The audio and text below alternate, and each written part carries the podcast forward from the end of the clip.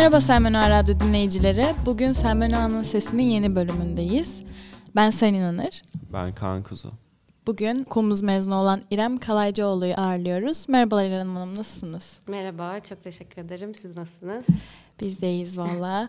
Bugün özellikle ana konumuz e, tiyatro.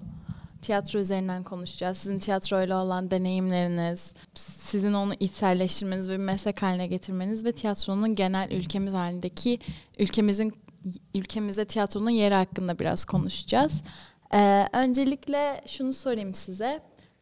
Ee, oyunculuk hayatınıza nasıl başladınız? Nasıl tiyatroya yöneldiniz? Onun hakkında bahseder misin? Ee, benim için bu soru biraz duygusal çünkü e, şu an bulunduğum yerde başladım. E, Sen Benoa'da 2011 yılında ilk girdiğimde aslında Sen Benoa tiyatro topluluğuyla başladım. İlk tanışmam o şekilde oldu diyebilirim. Hatta hiç unutmuyorum ya oryantasyon günü işte kulüp tanıtımları olduğu zamanlarda tiyatro kulübünün seçmelerini görüp böyle aa tiyatro kulübü varmış okulda deyip böyle bir heyecanla başladığım bir serüven aslında burada başladı. Lisede başladı yani. Ee, çok tatlı, keyifli yıllar, işte çok değerli hocalar. Buradan hatta isimlerini de almak isterim. Aile Hoca, Sinem Hoca, Işıl Hoca. Ee, hep beraber böyle Benoa'daki eğitim hayatım boyunca hep tiyatroyla içli dışlı gitti. Sonrasında da oradan devam etti. Yani aslında yolumu çizmemdeki en büyük etken burada Sen Benoa oldu benim için. Ne güzel. Zaten buradan başlaması ve emin adımlarla ilerlemeniz de daha mutlu bir şekilde ilerlemeni sağlamıştır aynı zamanda. Şöyle sorayım. Şu ana kadar oynamaktan en çok keyif aldığınız, hani oynadım, bu karakteri canlandırdım daha evet. Bu gerçekten benimsedim bu karakteri dediğiniz bir rol var mı? Yani buna spesifik bir rol saymak zor olur herhalde. Çünkü ben genelde e, oynadığım her şeyde sevecek bir şey bulmak için yırtınıyorum. Ama şu an mesela bu sezon oynadığımız bir oyun var Kral Übü. E, herhalde onu şu an hem en taze olan hem de en aktif olan olduğu için onu sayabilirim. E, hem kalabalık iş daha çok seviyorum hem de ya ansambl işlerde daha kendimi iyi hissettiğimi düşünüyorum. Onu sayabilirim ama genel anlamda aslında işte canlandırdığımız her rolde e, bir benimseme oluyor ister istemez. Peki genel olarak sizin karakterinize daha zıt kişiler mi daha böyle sizi çekiyor yoksa hani karakter ne kadar bana yakınsa o kadar daha olası oynamam gibi mi düşünüyorsunuz? Yani o, ona o bir challenge bence aslında. Yani iki ikisi de tabii ki her oyuncu ya öyle bir şey olduğunu düşünmüyorum. Her oyuncu her şeyi bence deneyimlemeli ve her şeyden kendince bir şey çıkarabilmeli tabii ki ama kendime yakın olan şeyler daha güvenli alanıma kaçtığım şeyler oluyor. Belki aramaktan, denemekten daha kaçınabiliyorum öyle zamanlarda. Ama kendime zıt bir karakter üzerine kafa yorduğumda zorlanıyorum ve bu zorlanma bence daha besleyici oluyor o arayıp bulma kısmında. O yüzden sanırım zorlayacak şeyleri daha tercih ederim ama e, güvenli alana kaçmak isteyen İrem buna şey der. Bana yakın olan şeyler neden olmasın diyebilir yani. Evet. Peki tiyatro dedik. Normalde oyunculuk ya oyuncu olmak isteyenler sinemaya da yönelebiliyorlar. Özellikle tiyatroyu seçmenizin bir nedeni var mıydı yoksa hani ben hep mesela radyo işte perde karşı perde önünde mi olmak istiyordum yoksa bir kamera önünde mi olmak istiyordum diyerek hani seçtiniz tiyatroyu? Yani orada aslında net bir ayrımım yok tabii ki ama e, benim gördüğüm ve deneyimlediğim şey çok işte küçük yaştan beri tiyatro oldu ve sahne üstünde de sahne arkasında da çok mutlu olduğum için hep oradan devam etmek istedim. Yani kamera önü veya sinemada işte yine aynı şekilde kamera arkası da kamera önü de beni heyecanlandıran taraflar ama sanırım tiyatronun canlı olması ve e, her bir tekrarının da yepyeni bir şey olması e, beni o, o tarafa daha çok çekiyor. Yani hem böyle kolektif bir iş olması bence ya tabii ki sinemada öyle ama daha canlı ve daha e, aktif bir şeyin içinde olunca insan ya beni daha iyi hissettiriyor sanırım evet. sahne üzerinde olmak, seyirciyle o kadar yakın olmak ve o an bir aktarımda olmak. Sinema da tabii ki keza aynı şekilde. Ama şu an sanırım tiyatrodan daha böyle kendimi tatmin ettiğim bir noktadayım. Oraya da umarım bir gün ilerler tabii. Umarım. İşi orijinalleştiriyor bence tiyatro. Hani dediğiniz gibi her seferinde yeni bir ortam olması, yeni bir şeyin ortaya çıkması. Hani aynı metin ama farklı şeylerin ortaya çıkması işi bence daha orijinalleştiriyor sinemadan. Evet. O da çok Yani seyircinin izlediği bir oyun diğer oyunla her zaman birebir aynı olmuyor ve bu aslında ne kadar taze bir şey yaptığımızı gösteriyor. E bir de seyirciyle beraber yükselen alçalan çok şey oluyor. Karşılıklı bir interaksiyon olduğu için yani işte canlı olması aslında en temelde Evet. gerçekten böyle canlı bir şekilde seyircinin karşısında durmak. O çok güzel Evet. oluyor. Peki e, ülkemiz genelinde sanatı konuştuğumuzda tiyatronun yeri nerede ülkemizde? Onun hakkında. Bu e, çok uzun bir konu bence bir bölüm konuşabiliriz bunu ama e, yani kısaca özetlemek gerekirse e, üzücü bence E, çünkü yani ama işte bunda çok fazla etmen olduğu için hani gerek ekonomik koşullar gerek e, birçok konuda e, şey olabiliyor E, ya insanların öncelik verdiği şeyler çok değişebiliyor ve tiyatroda bence bu öncelikler arasında bir tık geride kalabiliyor. Ee, bir de tabii yani daha çok yenilenmesi, dönüşüme açık olması gereken bir alan. Fakat biraz daha işte nasıl desem daha yenilenmeye gidebilir ama bir yerlerden gidemiyor. Yani çok güzel festivaller izliyoruz ama çok güzel oyunlar izliyoruz ama hep sanki aynı şeyleri izliyoruz gibi oluyor. Bir tık daha denemeye, bir tık daha e, yeni şeyler aramaya açık olunabilir gibi hissediyorum. Ve maalesef zaten e, Türkiye'de işte tiyatro yaparak geçinmek bile çok zorken e, aslında çok konu var yani. Gerçekten Evet. çok konu var bunlara gelene kadar. Yani hem tiyatro sergilenmesi ve toplumun bunu izlemesi konusu sakıncalı hem de tiyatrocuların yani Türkiye'deki tiyatrocuların bu konudaki değerlendirmeleri de çok üzücü. Yani bu, bunun içinde olmaları yani tiyatrocuların bu kadar yeteri kadar hak sahibi olamamaları mı Evet. diyeyim? Yani Yani bir meslek olarak bile Evet. aslında hala tam Biraz- görülemiyor. Aynen dalga konusuna tiyatrocusuna sen bizi bir güldürsene falan yapıp Tabii hani- canım yani neler duyuyoruz görüyoruz. E, yani işte o da yine aslında e, iyi eğitilememizle eğitilemememizle alakalı olduğunu düşünüyorum. Çünkü genel anlamda bu sadece tiyatro da değil. Sanat anlamında e, çok daha temelden gelinen bir eksiklik var bence. E, yani gençlere de bu aktarım doğru yapılamıyor. E, ve dolayısıyla aslında sanatla ilgilense çok ufuk açıcı şeyler yapacak insanlar bile bence kayboluyor bu sistemin içinde. E, o bence en üzücüsü E, ve hatta yani şöyle de bir şey var ben kendi çevremde de görüyorum çok yaratıcı çok güzel işler yapan insanlar var ama bir türlü kendilerine o alanı bulamıyorlar. O alanı yaratmak için çok fazla şeyden feragat ediyorsunuz ve karşılığını alamıyorsunuz gibi böyle e, gerçekten e, kısır bir döngünün içinde şu an sektörel anlamda bence tiyatro. Sahne bulmak bile çok zor. Çok güzel işler yapan gençler var ama önlerini açacak bir alan bulmakta çok zorlanıyorlar. Buna konservatuar mezunu insanlar da dahil. Zaten en başta onlar var. Ee, o yüzden genel bence çok büyük eksiklikler var şu an Türkiye sanat dünyasına baktığımızda. Peki ülkemizde e, tiyatro alanında idol, olarak, idol olarak gördüğünüz birisi var mı?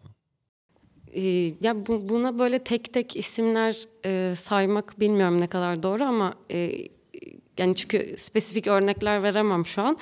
Çok fazla isim var, çok fazla ekol var. Ee, işte Ferhan Şensoylar, Dormen Tiyatrosu gibi gibi eskiden gelen birçok isim olduğu için e, yani spesifik bir isim veremem ama çok fazla takip ettiğim e, eskilerden, yenilerden mesela son zamanlarda daha böyle yeni işleri takip etmeye, işte yeni genç yazarları, genç yönetmenleri takip etmeye çalışıyorum biraz da.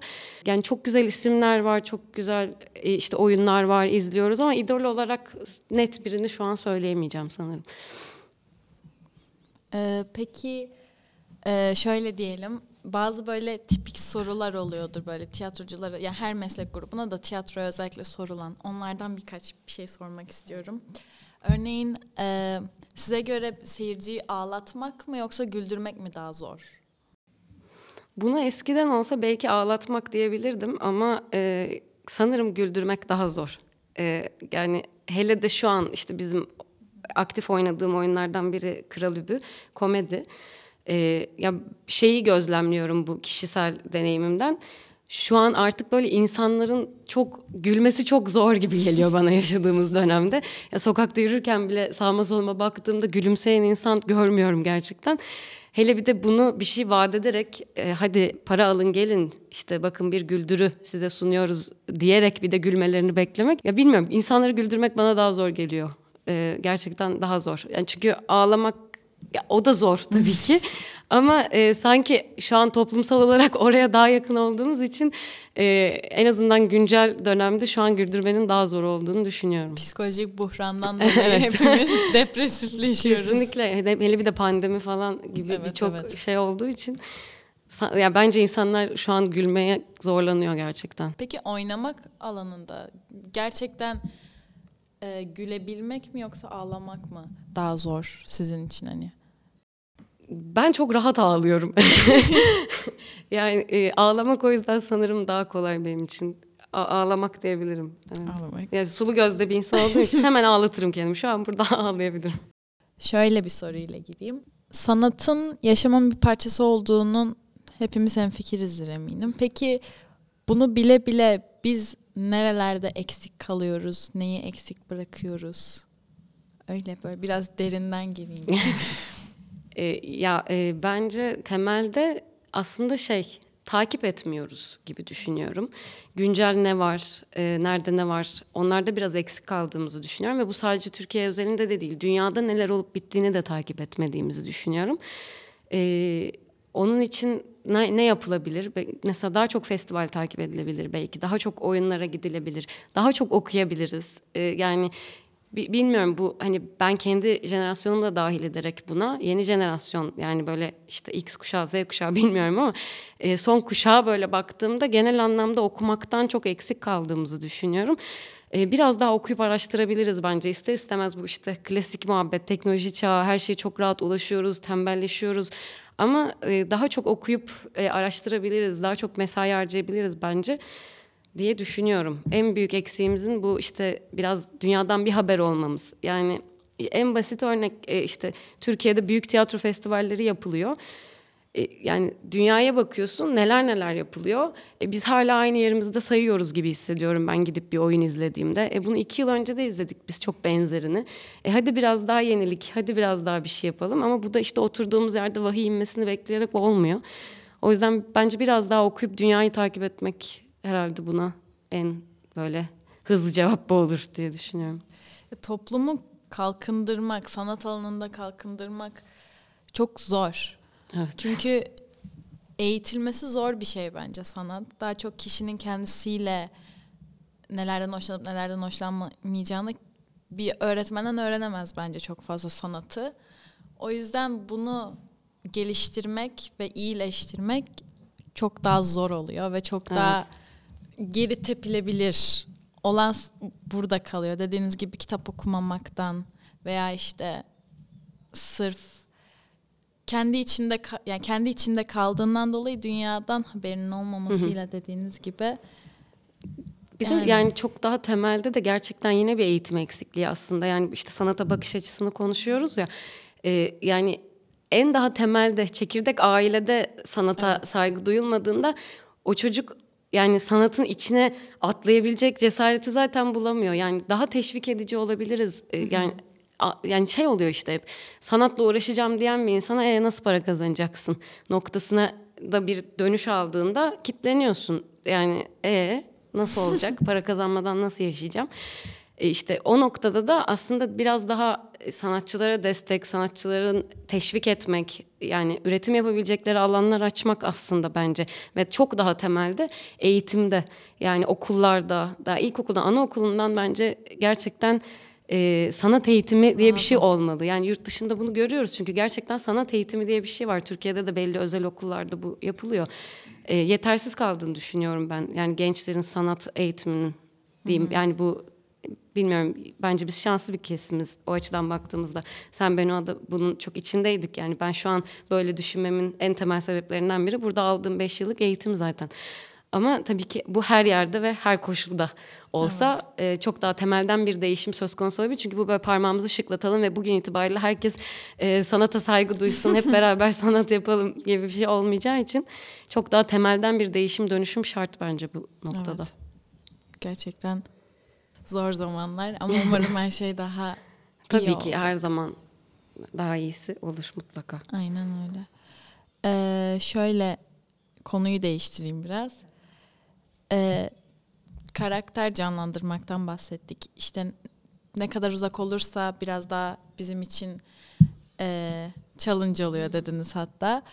Peki sevmediğiniz bir karakteri canlandırırken uyguladığınız taktikler olsa hani onu sev ya kendiniz benimsemeye çalışıyor musunuz o karakteri yoksa Ee, ya onda da şöyle diyebilirim. Ya tabii ki mesela canlandırdığınız karakter her zaman sizinle aynı fikirde olmayabiliyor.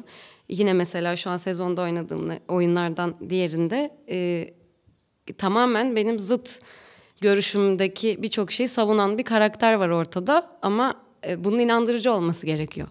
Yani o noktada gerçekten olabildiğince o anlatıyı benimsemek ve doğru bir şekilde aktarabilmek önemli olan olduğu için sanırım e, benimsemeye çalışmak, o karakteri anlamaya çalışmak en önemlisi oluyor. Yani çünkü her şeyi oynayabilirsiniz, önünüze her şey gelebilir. Bir şekilde orada onunla o empatiyi kurup onu o karakteri anladıktan sonrası toparlanıyor diye düşünüyorum.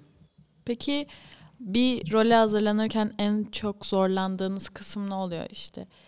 Hani deneme süreci mi? İşte audition süreci vardır ya da işte artık kabul edildikten sonra okuma ezberleme kısmı mı? Nerelerde daha Ya bence buna genel cevap aslında prova süreci diyebilirim ve hatta ilk ilk beş oyun diyebilirim. E, yani çünkü sancılı oluyor tabii prova süreci. Çok fazla deneme yanılmayla gidiyor. Bazen bir provada bulduğunuz bir şey bir sonraki provada çalışmayabiliyor. Aa buldum deyip rahatlıyorsun. Sonra e, bulduğun şey bir sonraki prova elinden yok olup gidebiliyor. O yüzden bence en sancılı süreç genelde prova süreci oluyor. Yani tabii ilk hepimizin düşüneceği gibi. Ee, daha sonrasında oyun çıktıktan sonra oturduğunda ben mesela şey oluyorum ya bir sezon oynadıktan sonra mesela şey ah tamam oturdu bir şeyler. Gerçekten o iyice oynandıktan sonra ben bana o rahatlama geliyor ama bu çok kişiden kişiye değişen bir şey tabii. Benim ben sadece prova süreci benim için genel sancılı geçiyor. Sizin sahne karşısında seyircilerden aldığınız tepkiler diyeyim veya alamadığınız tepkilerle hı hı. oyun şekilleniyor Aynen. mu gibi bir soru mu? Mutlaka yani o da işte mesela güldürü zor dedik. Yani bir işte komedi işte güldürmeyi vaat eden bir oyunda oynadığınızda her oyun mesela bir yer vardır gülünüyordur. Bir oyunda seyirciden çıt çıkmaz. Hı hı ee, yani tabii ki orada mesela oyuncu demotive olabiliyor ama bence asıl orada başlıyor zaten demotive olmadığı noktada oyunu devam ettirebilmek ya mesele. Oluyor çünkü başımıza geliyor. Ben, benim de çok başıma geldi. Aa, kesin gül, gülme alacağım şimdi deyip böyle çıktım. Ve gerçekten seyircilerin yüzünde bir gülümseme bile görmediğim anlar oldu. Ee, ama hani bu işte yine oyundan oyuna çok değişen bir şey. O oyun orada bir timing kaçmış olabiliyor ve e, anlıyorsun abi sonraki oyun bunu böyle yapmak lazım diyorsun. Ya da ne bileyim işte seyirciyi etkile, etkilemek için e, etkileyebileceğini düşündüğün bir şey yaptığında o, o tepkiyi almayabiliyorsun. Ama bu, bu oyunun gidişatını etkilememeli aslında. Evet, bir zaten. de tiyatronun büyüsü bu. Hani Evet. seyircilerin senin senin canlı tepkilerini onu görebilmen. E bazen tam tersi de olabiliyor. Hiç gülme almayan bir yerde bir, bir, bir grup seyircinin komiğine gidiyor evet. ve gülünüyor. Böyle şaşırıyorsun. Ay burası komik değildi niye güldük evet. oluyor ama gülünebiliyor. İşte yine aynı zamanda o seyircinin dinamiği, o gün orada olan insanların ruh hali. O yüzden o kadar canlı ve unik bir şey aslında. Yani her oyun gerçekten kendisi yepyeni taze bir şey. Bize şu an oynadığınız ve sahnelediğiniz roller hakkında biraz bilgi verebilir misiniz? Tabii. Ee, şu an sezonda iki tane oyunda oynuyorum ben. İkisi de özel tiyatro. Ee, biri Sarı Sandalye isimli e, topluluğun Kral Übü oyunu. Sarı Sandalye de bu arada Galatasaray Üniversitesi Tiyatro Topluluğundan çıkan insanların kurduğu bir özel tiyatro e, Kral Übü uyarlaması oynuyoruz. Çok eski bir metin 1800'lerde yazılmış Alfred Jerry tarafından. Günümüze uyarladığımız bir ansambl oyun. Kalabalık kadro. 10 kişiyiz sahne üzerinde. Canlı müzik yapıyoruz. E, pedagoji olarak e, işte fiziksel tiyatro e, dediğimiz e, bir dünyaya yakın. Oradan bir şeyler araştırdığımız, bulduğumuz bir oyun. Diğer oyunda sivil production yapımı, e, birileri özgürlük üçlemesi. O da e, insan haklarındaki maddelerden kısa kısa oluşturulmuş. Biraz aslında insan haklarına dair bir e, toplumda bilinçlenmeyi de hedefleyen bir proje. E, insan haklarındaki her bir maddeden yazılmış kısa oyunlar, tek kişilik. O da o şekilde. İkisi de sezon boyunca devam ediyor. Beklerim. Müsait olursanız seve seve. Gönlünüzün tiyatroda olduğunu, sanatta olduğunu hep biliyorduk ama buna rağmen sosyoloji okudunuz, konservatuarı seçmediniz. Bunun bir nedeni var mıydı yoksa şartlar öyle mi? Bu aslında herhalde en büyük böyle içimde e, kalan bir şey gibi. Yani şöyle bir yerden ben liseden sonra aslında lisede burada uzun yıllar böyle tiyatro yaptıktan sonra konservatuar ikilemine çok düşmüştüm. Fakat yine orada da e, yani 18 yaşındasınız daha hatta 17. E, ben hala bunu düşünüyorum. Bence çok erken bir e, karar anı bu. E, ama o dönem biraz işte hem çevremden hem etraf genel etraftan aldığım işte yönlendirmeler mi diyeyim ne denir? E, klasik bir işte e, sen yine yaparsın tiyatro bak e, bir işte yine tırnak içinde altın bilezik olsun kızım bak bir okul oku. Yani bir de işte Galatasaray işte güzel bir seçenek sonuçta Türkiye'de okumak için. Orada benim en işte kaçtığım tamam konservatuar okumuyorsam da en azından sosyoloji okuyayım. O beni besleyeceğini düşündüğüm bir bölüme gideyim diyerek seçtiğim bir bölümdü. Ee, yani aslında sosyolojiyi bilinçli seçtim. Yine aslında tiyatroyu beslemesini istediğim için ki öyle de oldu. Şu an dönüp baktığımda mesela e, pişman değilim neden konservatuvar okumadım diye. Ama tabii o yine benim kişisel deneyimlerimle alakalı. Çünkü ben konservatuvar okumadım ama o geçirdiğim süre zarfında e, olabildiğince yine kendimi geliştirmek için bir sürü şeye atıldım. Böyle, hani oturdum sosyoloji okudum bitti. Ah keşke tiyatro yapsaydım gibi bir pişmanlığım olmadı. Çünkü sosyoloji okuduğum dönemde de full time gerçekten yine tiyatro yapıyordum. Yine bir şekilde bir yerlerden eğitim alıyordum, yapıyordum. E, ama e, yani bence bu benim şu an günümüzde de gözlemlediğim bir şey. Artık neredeyse kimse okuduğu bölüme dair bir iş yapmıyor. E, bu, buna da yine ne diyebiliriz artık işte üniversitelerin durumu, her bölümün artık çok ulaşılabilir olması e, biraz niteliksizleştirdiğini düşünüyorum ben. Ama e, bu, bu noktada da okuduğumuz bölümü yapmak zorunda değiliz. Yani e, başka bölümler okuyup başka yerlere, ya hayat gerçekten bir yerlere götürebiliyor insanı ve 30 yıl bir işi yapıyorsunuz belki ve 30 yılın sonunda ben bu işi yapmak istemiyorum deyip birden gerçekten başka bir yere de yönelebiliyoruz. Bence bunlara açık olmak lazım. E, o yüzden kendimizi şartlamamak lazım. Bunu okudum, bunu yapacağım. İşte tıp okudum, doktor olacağım. Bir de yani her bölüm de öyle değil ya. Sosyolojinin ben o açıdan çok ekmeğini yedim. İnanılmaz bir birikim oluşturdu. Yani havuzumu çok doldurdu bölüm olarak. Şu anda da o yüzden pişman değilim yani. İyi ki sosyoloji okumuşum ve şu an tiyatro yapıyorum diyorum. Çünkü gerçekten beni beslediğini her an her işimde fark ediyorum. Bakış açımı bile çok etkiliyor yani her konuda.